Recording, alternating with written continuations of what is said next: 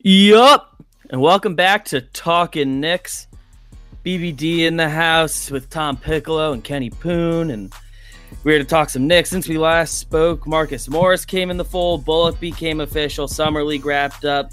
The Knicks did something stupid. We're going to talk about all of that. Let's talk Knicks. All right, welcome back to Talking Knicks. Sorry we missed you last week due to technical difficulties. So, uh, it actually turned out to be kind of a good thing because not much has changed in the world of the Knicks. Um, I don't know if where we want to start, fellas, but uh, I think- do you want to go I mean, to Knicks controversy or uh, the Marcus mean- Morris thing? Where we where we leaning? Hey, I just I I want to start by knowing you know how was how was your last two weeks, Big Baby David? That's what I want to know. Oh, that's true. That is a good point. Got to do the hi. How are yous? um, yeah, my last two weeks have been good. You know, uh, it was my birthday two almost two full weeks ago, so that was a fun time for me. Um, been doing a lot of hanging out, doing a lot of nothing. We had the Talking Yanks event this past week, which was fun, even though we had rain. But uh, I was there for that. Yankees have been playing well, so that makes me happy. And uh, yeah, I've been watching a lot of Barry lately. Uh, well, since last night. And Dave, are you talking Um, about the number two podcast in all of sports podcast, Talking Yanks? Is that the one you're talking about? Did they pass Precisely. Lance Armstrong? They did. Yeah, and then- Lance. Lance actually actually came uh, came back and and jumped us again, but Damn. Classic But- Lance. You know he Yeah. gets he, Two he in gets the to the top Alps. He gets to the Alps and then he just you know passes more people. A lot of I didn't realize Lance Armstrong had a podcast going. But good for Lance. Yeah, doing well too. Yeah. How you guys doing? Have your have your fortnights been? Uh, I, I haven't played any Fortnite ever in my life. uh, you know, last weekend, last weekend, my twin brother and his wife had a baby shower. They're going to be having a daughter in September. So, uh, yeah, I'm going to be an uncle. So that was exciting. I had a bunch of family in town for that. Saw some friends. So that was good. And then uh, this weekend, I was I actually saw Kenny at a, at a surprise birthday party for one of our, our buddies from high school turned 30.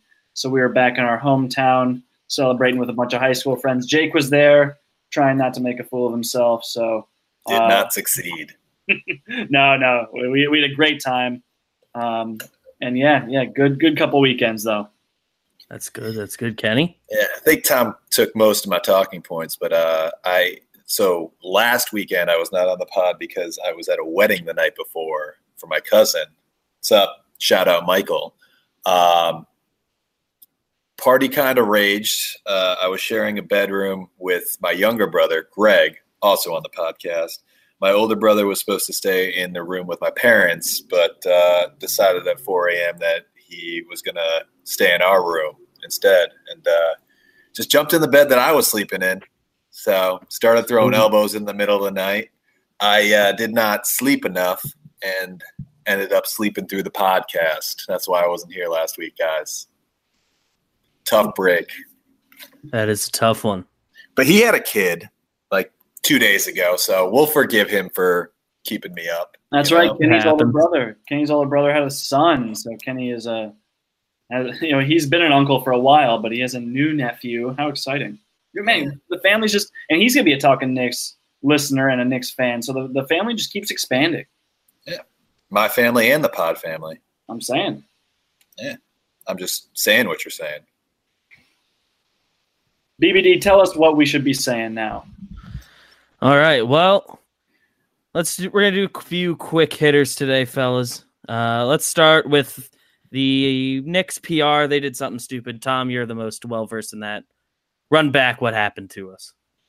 Uh, sure, we can we can talk on that real quick before we get into the the basketball stuff, just because this was kind of just a, a needless distraction. But on Wednesday of this past week, the the New York Daily News um, and Stefan Bondy, along with uh, Nancy Dillon, his co-journalist there, they they dropped an article that was just basically detailing James Dolan's efforts to try and, and redirect some business in LA. James Dolan, he is an owner of the LA Forum, where uh, the the Lakers used to play until 1999 when they moved to Staples Center.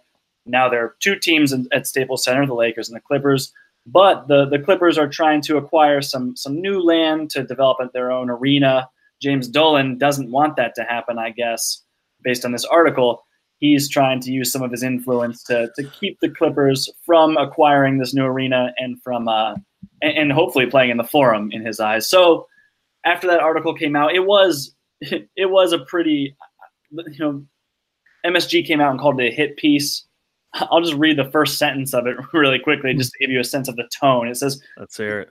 Utilizing his bottomless wealth and familiar bully tactics, James Dolan has attempted to derail the development plans of a low income city in California and influence its mayoral election from across the country. So he does kind of come across as like a as like a Disney movie villain or something in in the lead. But uh, what what happened next was MSG released a statement completely refuting it and just saying, you know, it's common knowledge that the Daily News has a vendetta against MSG and all this stuff. Um, and, and that's all fine. The MSG wanted to come out and, and refute an article. That's pretty common for a company to do if they believe a hit piece was run against them. The issue was the way MSG dispersed this statement was through the Knicks PR Twitter account which just didn't make any sense. The news has nothing to do with the New York Knicks, and it just kind of furthers this perception that Dolan is clueless and he's, you know, just too involved in, in Knicks decision making, and, and it hurts their reputation as a whole. And a lot of people would point to that and be like, well, that's why the Knicks didn't get any free agents this summer because of Dolan and, and just the total, just kind of clown show they have going on there. And this is just more evidence of that. So you know, it, it's a shame that that Knicks PR had to go ahead and tweet that out because if they didn't, no one would have even heard about this story. No one would even be talking about it. But here we are. Just another uh, remarkably stupid Knicks thing.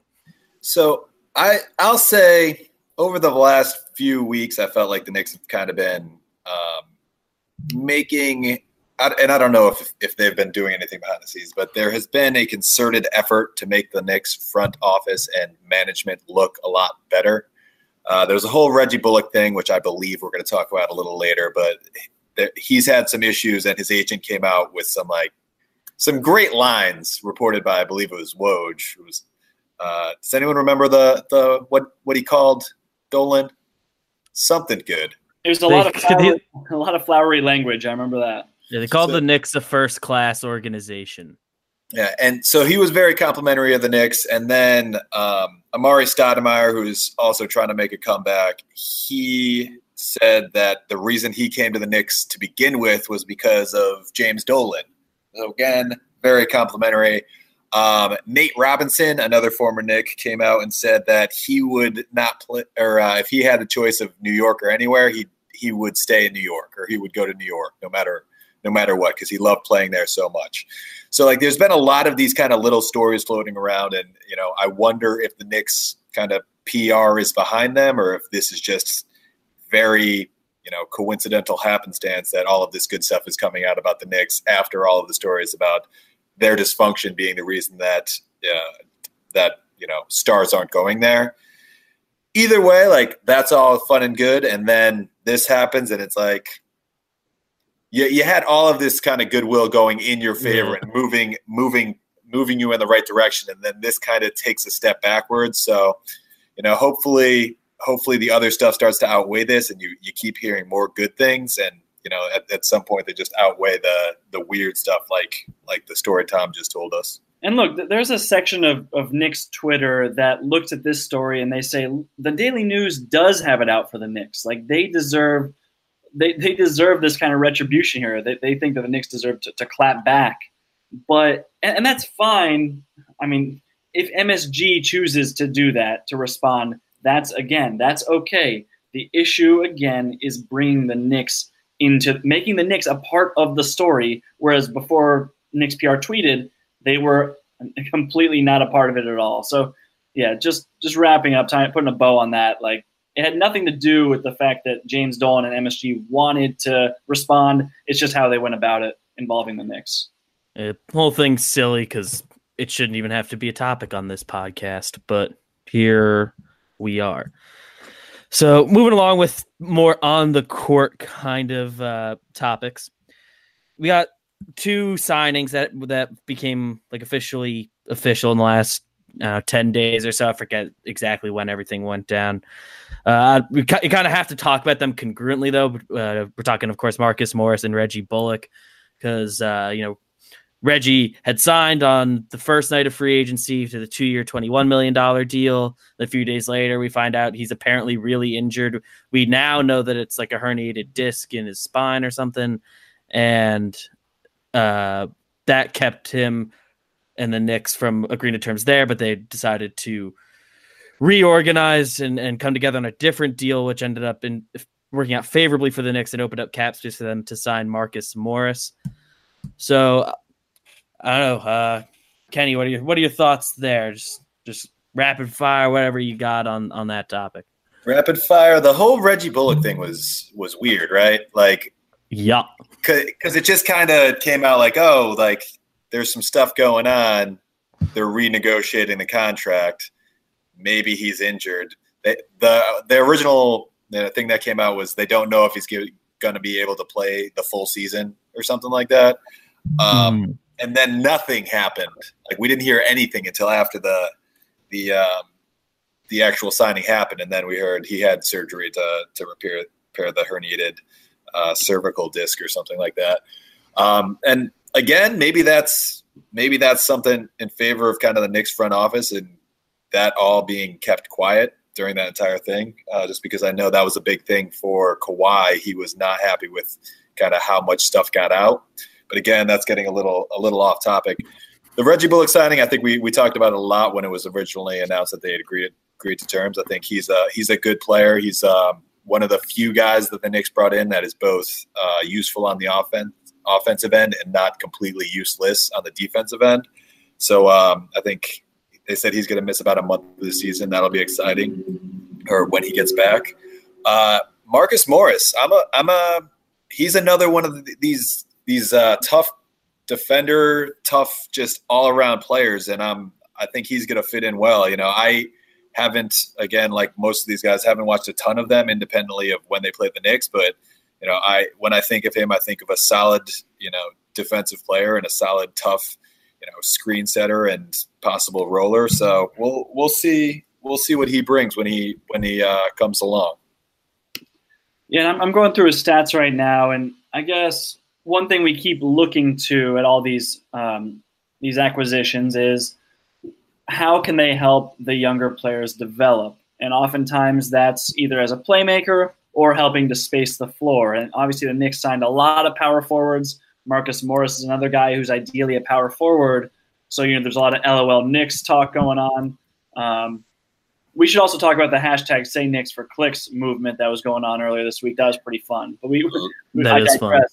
Uh, but but Marcus Morris is a guy who, in recent seasons, he's actually been hitting from three pretty well. In Boston last year, he took over five threes per game and hit on 37.5% of those, which is solid. But I, I kind of dug in a little deeper to see where those where those uh, attempts were coming from. And just over four attempts per game were coming on catch and shoots, where he was hitting 39% of those threes. So when he's taking shots that are kind of like in the flow of the offense, when he's getting kickouts, he's hitting almost. I mean, he's hitting thirty nine percent. That's really good. Um, it's it's on his pull up uh, three pointers when he's taking them off the dribble. He takes nearly one a game, or he took nearly one a game last season, and he hit thirty one point eight percent of those. So that completely tanked his three point percentage. Otherwise, other he'd be closer to forty percent. Yeah, I mean there's nothing to dislike about the Marcus Morris signing, right? Um, he's a really solid player. People forget that you know just two years ago, back when uh, you know the most recent iteration of, the, of that Celtics roster started coming together, and they went and traded for Kyrie, and were planning to take the East. Uh, they went and they they flipped Avery Bradley, who was a guy they loved, for Marcus Morris, and he was going to be you know their lockdown defender, the guy who's going to cover LeBron. That's kind of a topic that came up in in when Jake and I talked last week in the episode that uh, will never see the light of day. But uh, but, but he's like a genuinely good player coming into the season. He's kind of like what our second best player as far as like what we know we're gonna get from people. You know, obviously there's we want we want like you know to be clear that Barrett, Knox, Mitch, Rob are all better than him by the end of the year. But you know, as far as what we know, maybe probably number two or something like that, right? Yeah, I'd say um, Julius Randle and then Marcus Morris as the like you know what you're going to get from those guys, like at a bare yeah. minimum. Yeah, uh, high floors. Yeah, yeah, yeah. And as, as a two way guy, Morris may even be better. Um, but Randle's a better passer. He's shown a higher capability for passing when he wants to. So yeah, that's that's a tough one, but they're they're one A, one B in my book, and they're again those are both power forwards. So finding minutes for them, like maybe you're slotting Marcus Morris as a small forward, maybe Randle's playing some center, but that that leaves you in a, a tough spot defensively. So I I know we want to we want to get to it eventually, but like is going to have some real real uh, tough decisions to make when it comes to to allocating minutes with this with this um, roster. What do you guys think? Yeah, it's, it definitely gets gets pretty weird because even before the Marcus Morris thing, people were, were planning on us for signing what like four guys who would be listed as power forwards between Randle, Taj Gibson, Bobby Portis. Uh, I think I'm missing somebody, but there's a bunch of guys who the primary spot would be the four. Now it's a lot of guys who can slide up to the five, or a couple guys who can go to the three. But then you bring in Marcus Morris, and it's it becomes actually pretty funny. And on top of that, we have all these young guys in the system. So you, you got to figure out like, are we going to play the young guys and focus on developing everybody before trying to win games? Are we trying to kind of win a bunch of games, get the good vets in, go for a playoff spot? It, it gets weird. And that's so, what I'm, that's what I'm kind of wondering, Kenny. I'll, just real quick, like I'm wondering if how secure is Fizdale's job? You know, if he feels extremely comfortable with his job security, he'd probably lean towards playing the younger guys and developing these players long term, right? I'm talking about guys like Kevin Knox, RJ Barrett. I mean, even Dennis Smith Jr. versus Elfrid Payton, right? Like DSJ has a much higher ceiling, but Elfrid Payton's probably the better player today. Um, what's what's your ceiling if you're playing mostly these veterans? I don't I still don't think the Knicks would be a would be a playoff team. I think they'd be looking at like 34, 35, 36 wins. Um, maybe maybe a couple more than that, but I don't know. Like it's it's a tough decision between like balancing like looking out towards the future versus trying to win this season. I know a lot of teams struggle with this, but the Knicks have a have a pretty unique roster. Yeah, and so I think that there is a plan here that we don't really know about. Um, and my guess would be to start the season at least, they're just going to play the best players and the minutes will figure themselves out.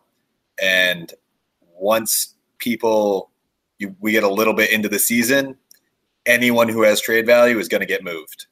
So, like, maybe some of the younger guys will be more hesitant to move, but anyone, you know, that they just signed who's that's on one of these kind of one and one type deals is going to get moved. And then they're going to bring back probably draft assets if I were to guess, and the minutes will figure themselves out. That's how I think this is all going to shake out. I don't know what you guys think about that. It's the type of thing that's kind of uh, it'll solve itself throughout the year. We already have one injury. Bullock's going to be out a month, but you know other guys will get banged up, miss games here and there. Um, and then yeah, you know, especially the, the longer the season goes, the more likely some of these guys are to get moved off in trades. Um, in, in, in, a lot of cases, it won't be as big a juggling act as maybe we think it is, but we are dealing with it with a team that's got you know 15 guys under contract that really do deserve NBA minutes to some degree, unless uh, you've unless you watch Frank and realize he's kind of really bad. But that's the problem, though. like if we're talking about guys who who deserve NBA minutes, like Kevin Knox, just in terms of his impact last season, was one of the worst players in the league. Mm. Um, not to say he didn't show a great deal of promise, or especially on the offensive end. And it's just like as a, he's gonna be 20 years old this season. He's still not gonna probably be a positive impact player. There are going to be other guys on the roster that, if you want to win games, you'll play them over Kevin Knox. But if you're a Knicks fan, I feel like you don't want Kevin Knox's minutes to be cut at the expense of one of these other guys who's on a one year deal, right? Like Kevin Knox, you're hoping is kind of the future. Whereas Hmm. Marcus Morris is on a one year deal. Marcus Morris will help you win games a lot more than Kevin Knox will, but he's, you know, he's kind of like a hired gun at this point. Kevin Knox, we're, we're hoping, will be more of a long term answer. Uh, I think there a few years ago there were, in uh, college basketball, Missouri was just making wholesale changes every game. So like every player played like 20 minutes a game, and maybe that's what we do. You know, just just keep everyone's minutes down. Last year, Kevin Knox got tired at the end of the year. Too many minutes. Uh, he really slowed down. This year, everyone's going to get 20 minutes. How about that? Keep everyone fresh. Yeah. Is it? It's also gonna be because we can only have twelve guys active a night, so three guys have to be like inactive all the time. So even a guy like like Iggy Brazdeikis, who we haven't talked a ton about, but he really lit up summer league. He's gonna probably get a lot of time in the G League, even though he showed enough that he that in fan in most fans' eyes he deserves to be playing in the NBA. But he's probably gonna be shoved in the G League a little bit, which might be good for his development. Um, yeah, it's gonna get it's gonna get weird with these guys. I mean, and, and those kind of conundrums are all over the roster. Like you could say the same thing about Damyean Dotson and RJ Barrett. Like Dotson showed last year he could be a very good player on such a reasonable contract. He's one of our more efficient players for for stretches of the season. For sure. And like RJ Barrett, like Knicks fans are going to be hungry to see him get a lot of minutes and show what he can do in a, in a year that the Knicks aren't going to make the playoffs, right? So like the question becomes: Are you going to not Hmm. make the playoffs and win like 30, 37 games, or are you going to not make the playoffs and win like you know twenty seven games? Uh, That's kind of the, the question in my mind at this point. Versus, and it all depends on how these minutes are dispersed. and I was only kind of joking about the whole Missouri thing because legitimately every night, if everyone play, uh, there's enough minutes for everyone to play 20 minutes exactly, right? And we don't have a ton of very big stars who deserve, you know, 40 minutes a night. Like, so you figure Randle and Morris might be closer to 30, but like there are a lot more minutes to go around than I think that we think there are just because no one does it. And I think that's more of a chemistry thing and a more of a, you know, most people don't have that deep of a bench thing.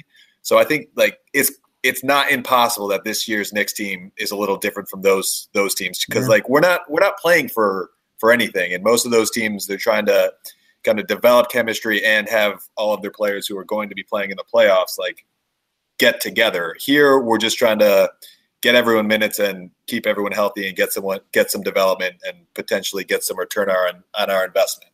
So Yeah. don't don't count that out as an impossible uh, situation. I guess also just seeing who works well together because you know some of these guys, if they turn out to be good, these one and one guys, we might want next year when we're trying to actually make the playoffs or something. So we got to figure out who we might want to keep and who, uh, and, and figure out you know trade values for all these guys because you want to get those guys minutes and. Oh, Yeah, I hadn't really considered this year as like a tryout for any of these guys on one year contracts or, or like one year fully guaranteed contracts. I know a lot of them have partial guarantees in the second year for like a very little amount of money, but um, I hadn't really considered that that possibility. That's why I was coming into this season almost thinking like, does chemistry really matter that much for most of these guys? But if you do look at it as, as kind of a tryout trial period, then it, it does matter more with coming from that perspective. So I don't know. It, it completely depends on your your mindset. Are you glass half full guy, glass half empty guy? Um, I I'm just fascinated to see. I know we're gonna be talking about this a lot. Um, I'm sure Mhm. the rest of the summer and as the as the season unfolds, but I, I can't wait to see how Fizdale, uh, you know, kind of answers this task.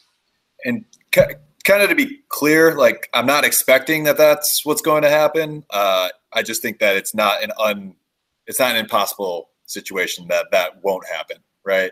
Because I have no idea how this is all going to shake out. Because like we we said, it's an unusual situation where we have this many players who all deserve NBA minutes. So it'll it'll for sure be interesting to see what happens. And we've seen it before where like, you know, you need to give guys minutes if you want to up their trade value.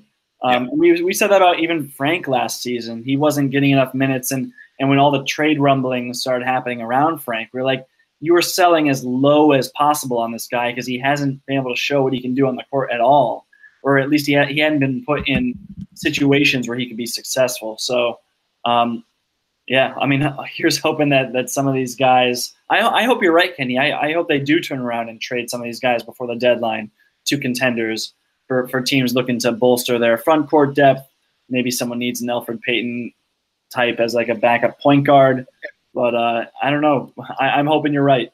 And I'm, and that that's another question: is how long do they wait, right? Because presumably there's going to be a lot of these teams looking for something pretty early on. Like the Lakers come to mind. I don't know how much in terms of trade uh, of draft assets they have left to trade, um, but like there are teams out there who want role players to surround their stars with. And, you know, it's, it's a matter of will we be able to get the most value earlier in the season or as is usually the situation, will we have to wait all the way until the uh, trade deadline before the, the values really kick up? And I think it's going to help that the, at least, I mean, kind of both conferences are, are more wide open than we've seen, right? So there are going to be a mm. lot of teams who can talk themselves into being contenders as the season progresses. So, as, I mean, especially early in the season when everyone kind of thinks they're going to be contenders, you're going to have got teams like Indiana and uh, in, in, the East hoping to compete, and you know, in the West you'll have guys like teams like Utah, Portland, like they all are going to think they have a chance to make a run this year with, with Golden State being, uh, you know, having lost Kevin Durant and being depleted. So. Uh, I, I like that that the landscape is more wide open than ever, and I think that's going that should up the the value of some of these guys in my eyes. And and you never know. There's always there's going to be somebody who gets injured, and and a team might not be able to fill it up with another star, but they'll fill in with other role players or role player for role player substitutions there. So because everything's wide open, teams might be more willing to give up a little bit for role players more than we've seen in the last few years where it's like we're not a role player away from beating the the you know the old Golden State Warriors and now you might be a role player away from from being better than the team that was in front of you. Yeah. And this this might be a little a little hot takeish, but given the way that kind of um, free agency unfolded, and particularly with the Kawhi Leonard situation dragging out so long, and the the Lakers the piece coming out about the Lakers feeling kind of like jilted lovers, and after uh, Kawhi asked them for a bunch of stuff, and then they feel like they delivered, and then he just left them. I feel like there's going to be a lot of kind of fear of missing out on any of these players that the Knicks have to offer. It's like, okay, they have these players. Who knows who's going to be available later? We know that these are solid players, and we know that they can make us a better team right now. I think there might be a decent amount of that Like, again, this is a very unique situation, and who knows what happens. But I think that that's a possible outcome. Similarly, we get into these situations because you know we're starting to figure out that the way the NBA economics works now and everything, guys are changing teams so rapidly in free agency. So if you, you know, there's like it's something like there's like six all stars from two years ago that are still on their team or something like that. So teams are going to be probably less patient now as, as we're trying to figure out how of these contracts and stuff work a little better to capitalize when they have guys that are you know this good right now because we might not have them for two three years down the line or you know things just change really quickly circumstantially and guys want to walk or ask for a trade eh, you never know. Yeah i mean one thing I'm going to be look one thing I'm going to be checking out over the course of the next few weeks is just like teams who made mid-season acquisitions that really helped them during their playoff run. Obviously, Marc Gasol is a huge one in Toronto, but I mean, he was kind of an he was an all NBA level, all you know, defensive player of the year caliber center uh, just a few years prior. So I'm I'm curious, like when you think about the the archetype of players that that um, contenders are looking at going into the playoffs, like you usually think immediately of the three and D guy, right? Like someone who can play on like a Danny Green type, who can hit threes, who can defend on the perimeter, and can switch a little bit. And that's not really the type of player that the Knicks loaded up on this offseason. Not to keep piling on to, to get all the acquiring all the power forwards, but you have to think like how many teams are a Marcus Morris away, a Bobby Portis away, a Taj Gibson away from you know taking the next step in the in the playoff hierarchy. Um, you know, I, I'm yeah. What do you think, Kenney? And so I think that just in the new era of you have a bunch of stars on a team and then you have no one else, like we saw the Laker or the uh, the Warriors who had five All Stars on their team. Um, throw out the most ridiculous lineup in an elimination game to start the fourth quarter. And so at some point, some of these teams just need people who can play basketball. And the Knicks have a lot of people who can play basketball. Like we said, none of them are stars necessarily, but all of them are capable of playing basketball and are capable of, of kind of garnering minutes in the playoffs. Yeah, and I guess I just want to hammer home that point a little more. It's not like we're sitting here as Knicks homers being like, oh, all these playoff teams are going to be clamoring over these dudes it's not like that at all. Like we, I think we totally are, are clear eyed about this and, and, what the Knicks have. And even with that, like there's there should still be some demand for capable NBA rotation players who have valuable experience in some cases and guys who you just know can play during playoff basketball. Yeah, these are guys who pretty much all of them can be rotational pieces on genuinely very good teams. Uh, we have you know, guys who maybe none of them are gonna maybe be able to start for any championship team, but they're gonna be able to come off the bench. Even even like Wayne Ellington is a guy if some team just wants a shooter who will be not a zero on defense and and help out the bench unit a bit. He's on a pretty cheap deal. You know, there's guys nobody's really getting paid more than they're worth, except for maybe Taj Gibson, but that's only because the team that came together around him. It's kind of weird to figure out how he's going to get minutes on the Knicks. But we know he's a good player, and ten million dollars a year isn't that big an overpay for a guy like that. So no teams are going to be asked to take on like a huge contract and shuffle around salary cap too much. Uh, so so the point is, this guys that aren't going to be hard to fit into the roster, salary cap wise, and are guys that are going to be able to give you minutes in the playoffs.